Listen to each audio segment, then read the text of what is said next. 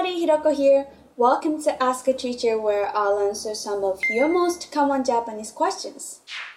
The question for this lesson is When expressing my conjecture or making a guess based on appearance, should I use soda or yoda? When you want to express conjecture or make a guess based on appearance, you may wonder whether to use soda or yoda because you often hear Japanese people use both. This lesson will cover how to use soda and yoda when expressing states or conditions with adjectives. In many cases, you can use either.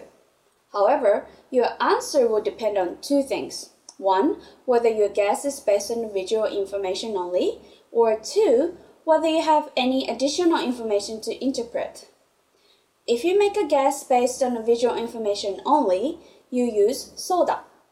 If you judge not only based on the visual information but also additional information or reasoning, you use yoda.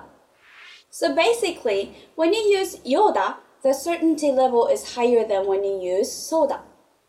Let's go through some examples so you can learn how to use soda and yoda correctly. Here's the first case. Let's say you go looking for your teacher, Miss Yamada, and you see she's busy talking with other teachers. In this case, you guess that she's busy based on visual information. So you can use そうだ like this. 先生は忙しそうだ. The sentence would naturally translate as the teacher seems busy.